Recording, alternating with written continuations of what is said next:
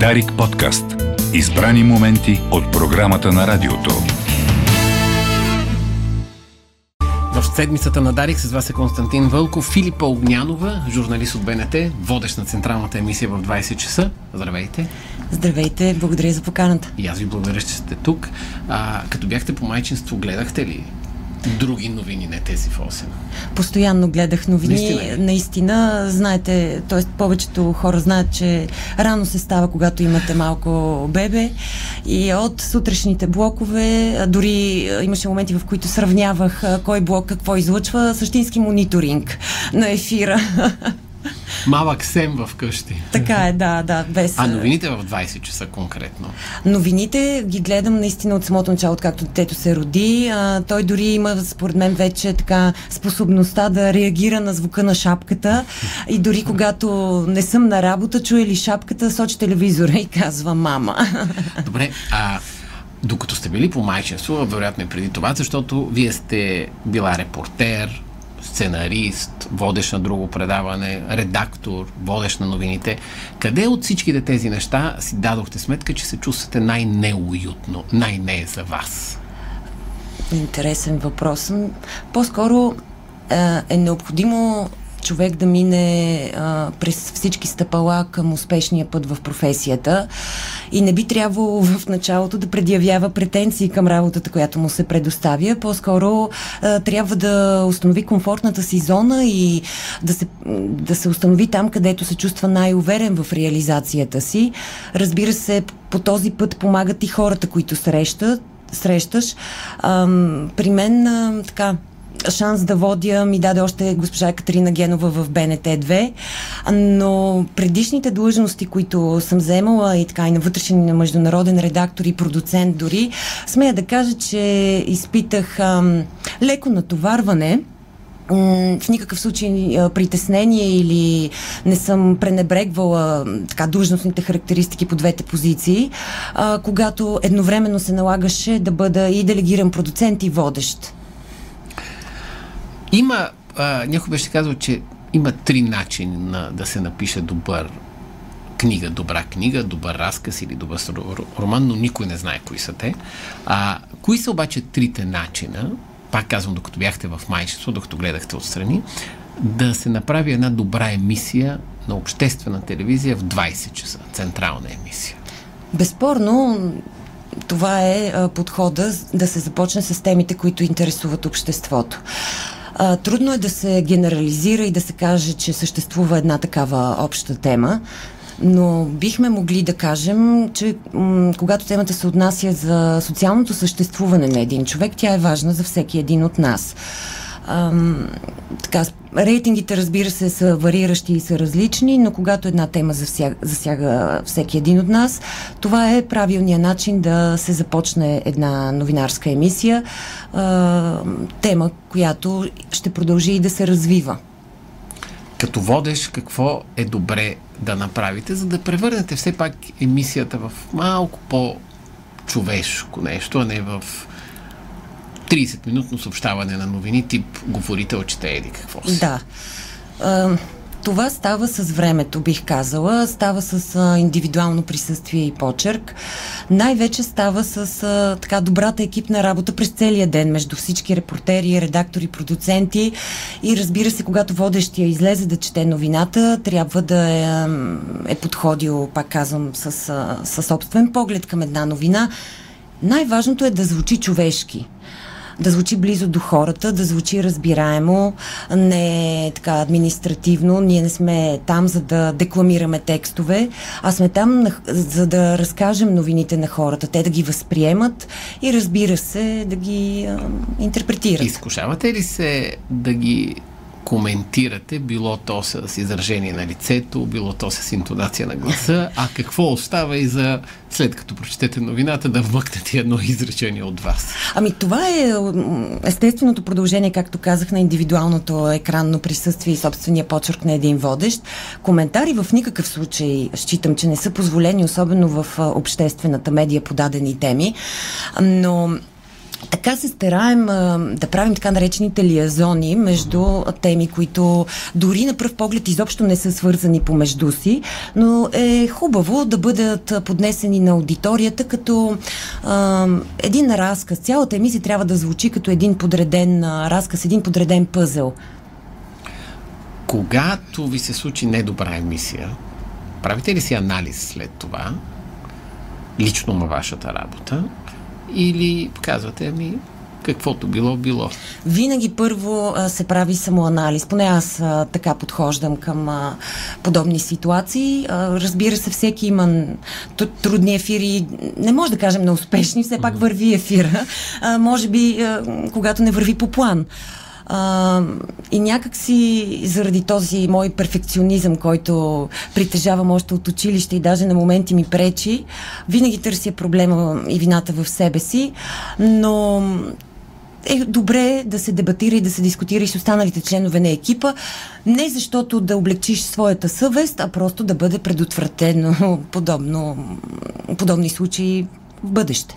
На две школи съм попадал или а, двама души са ми давали два различни съвета. Какъв пример да ви дам? Да речем, ето предишният ни гост е Николай Събев, министър на транспорта и съобщенията. И ако аз в ефир кажа сега следващия ни гост е Николай Събев, министър на енергетиката и продължа с изречението си, единият господин, Кит Стафърд се казваше, той казваше в никакъв случай не поправяш грешката си, вероятно не е точен пример, но да, да. разбирате за какво става. Защото тези, които се уловили, са от 100 000 души двама. И когато ти кажеш, че си направил грешка, всички 100 000 души ще разберат, че ти направил. А така само двама, когато не е важна и значителна, разбира се. Другият пък казваше задължително интегритета на един водещ на новинар трябва да бъде пълен, затова казваш направи грешка. Вашата стратегия каква е за грешките по време на жив ефир? Ами, в случая, примера с министър Събев, той най-малкото самият той ще да ви поправи, т.е. отново 100 хиляди души щяха да разберат, да че бъркате.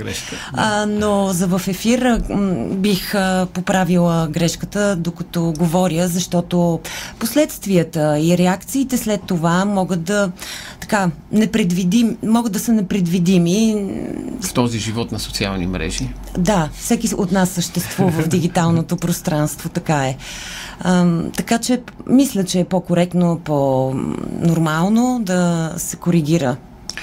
Отделяте ли си няколко минути, няколко секунди за, как да кажа, дали ще е медитация, дали настройка, т.е. затваряте емисията примерно в 7.51 и точка имате 9 минути за, да. за, за въздух. А, все едно а, сте били с мен в студиото, защото ли? да, старая се да влизам точно 9-10 минути преди ефир, когато разбира се новинарския поток е позволил това и няма нещо, което правим до последния момент.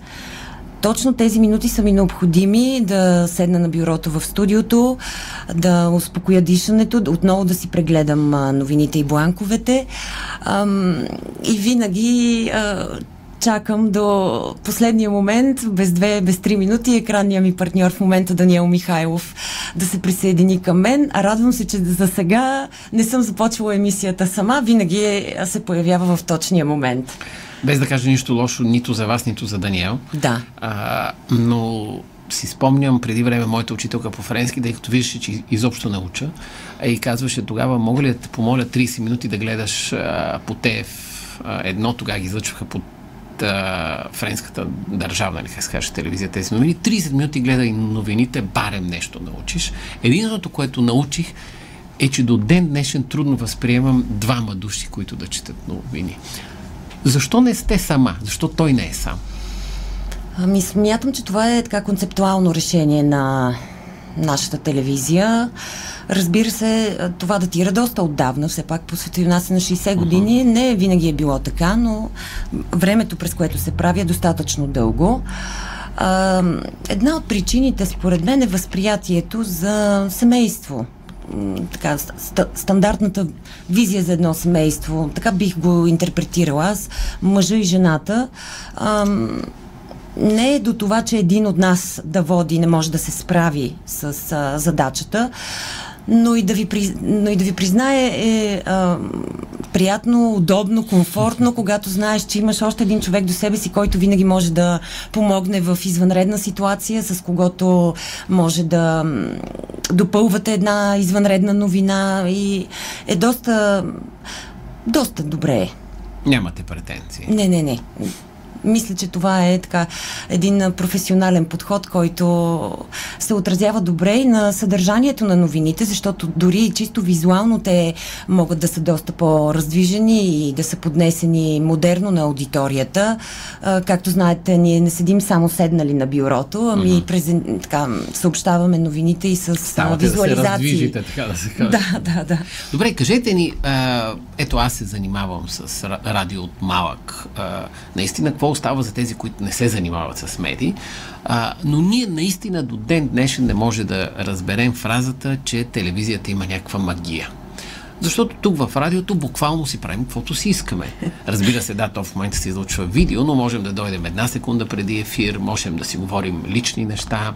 А, техническата подготовка е далеч по-малка, идваме неизбръснати, с а, наметнато сако или не. Тоест, всичките тези неща, нюанси липсват. Но сблъсквам се с някой от телевизия и той ми казва, ти не знаеш магията на телевизията. Е, каква е магията на телевизията? Смятам, че тя а, така се усеща и, я търсиш а, цял живот, ако работиш, защото работиш БНТ, защото аз а, работя там от първи курс в университета, т.е. до ден днешен, от преди повече от 10 години, а, БНТ е единственото ми работно място. Лично за мен а, магията на телевизията е а, напрежението. А, от една страна, казвам това така нареченото здравословно напрежение, което води до добра концентрация, поне при мен. Това са различните хора, които срещаш по, време на професионалния си път, които разбира се ти помагат и в развитието. Другата магия, за новините специално бих казала, е, че е, един ден не се повтаря със следващия това е нещото, което те кара да, да продължаваш да се лишаваш от времето си с семейството, от времето с децата си. И винаги има какво да научиш. Всеки ден се учиш на нещо ново. А детето как се казва? Филип. Това е много скандално. Как е възможно Филипа да си кръсти детето Филип? Да, това е решение на мъжа ми Ивайло. Аз а, не казвам, че името не ми харесва. Разбира се, все е пак го нося. Но моята идея беше детето да се казва Николай, но моя съпруг а, реши да се казва Филип. И както може да предположите, не се съпротивлявах. може да създаде много лош прецедент сред семействата в България и да искат и други жени да се кръщават децата на тях. Ами, нека не виждам нищо лошо, дори не смятам, че е признак на егоизъм, ако пък самата майка вземе това решение за детето си. Да ако, на себе ако не е телевизия, коя медия ще е за вас?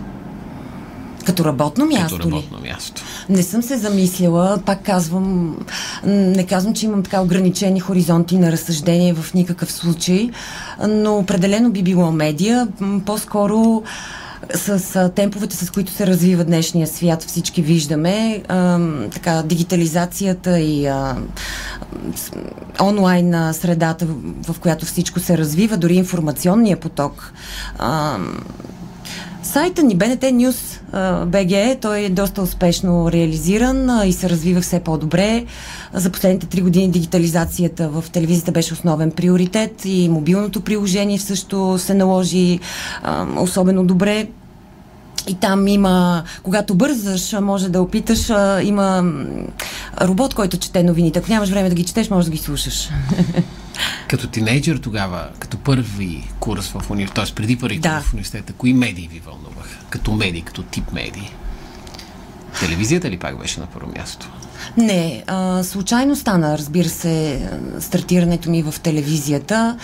А, стана с така с а, помощта на доцент Лилия Райчева, която правеше минута е много, ако си спомняте, заведени на годишнина на предаването целия курс да й помогнем с организацията. И там съвсем случайно ме поканиха на стаж Михаил Висонов а, ме покани на стаж в здравното предаване а, в БНТ И след това попаднах и в БНТ2, както казах, с различните длъжности и разбира се, в БНТ2 м- към нашия екип се присъедини и Мариета Фидосива, която така също ме научи на много основни журналистически принципи за тази важна професия, която на пръв поглед изглежда много привлекателна.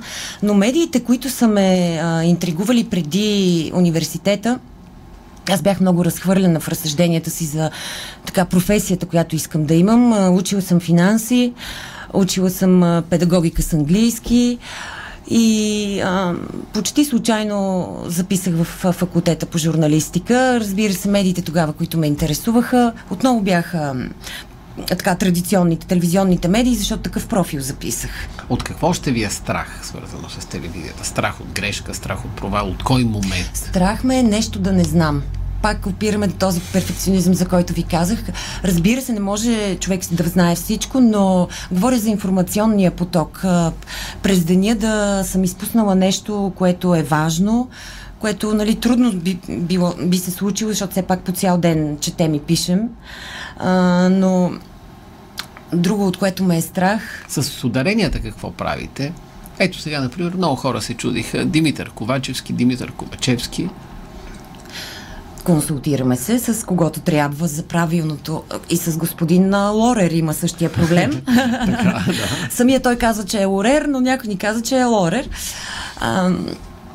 Разбира се, после трудни. Имената не са толкова трудни, все пак оголемяваш в а, текста буквата, която трябва да произнесеш, но някои водещи въпреки това не успяват да го произнесат.